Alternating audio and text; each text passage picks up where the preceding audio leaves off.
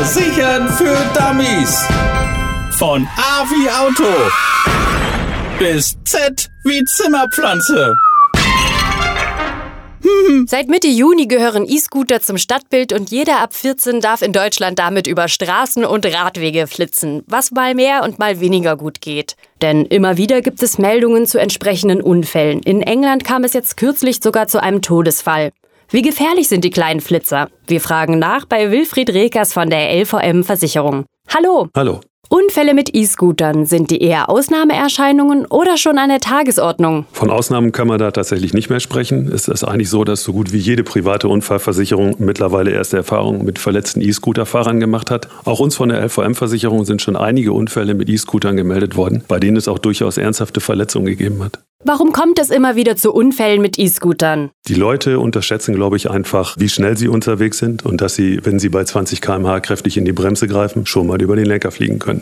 Gleichzeitig werden Scooterfahrer natürlich mit ihrer schmalen Silhouette einfach schnell übersehen im Straßenverkehr. Im Herbst bekommen wir es dann vermutlich noch mit zusätzlichen Herausforderungen zu tun, zum Beispiel mit nassen Fahrbahn oder halt mit glitschigem Laub. Wie können sich E-Scooter-Fahrer denn vor schweren Verletzungen schützen? In erster Linie natürlich mit einer besonderen Fahrweise, aber auch einfach dadurch, dass Sie einen Helm tragen. Nehmen Sie den Skiurlaub, nehmen Sie den Skifahrer. Auf den Skipisten ist es mittlerweile völlig gang und gäbe, dass Menschen Helme tragen. Es gibt keine Helmpflicht, aber jeder tut es. Es hat sich einfach entwickelt und es erhöht deutlich die Sicherheit. Und wer kommt finanziell dafür auf, wenn sich ein E-Scooter-Fahrer verletzt? Zunächst mal natürlich die Krankenversicherung. Die trägt die Kosten der Behandlung, sie trägt Krankenhauskosten und sie trägt die Kosten des gesamten Heilungsverlaufes.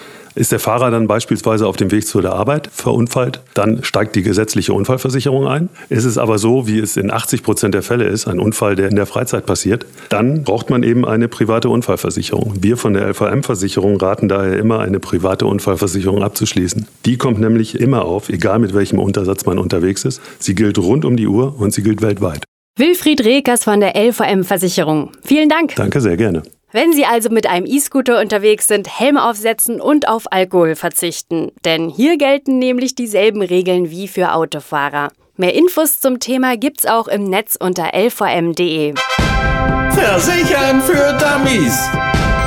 Von A wie Auto bis Z wie Zimmerpflanze. Jeden Montag neu. Alle Folgen und weitere Podcasts bei Podnews und allen wichtigen Podcast-Portalen.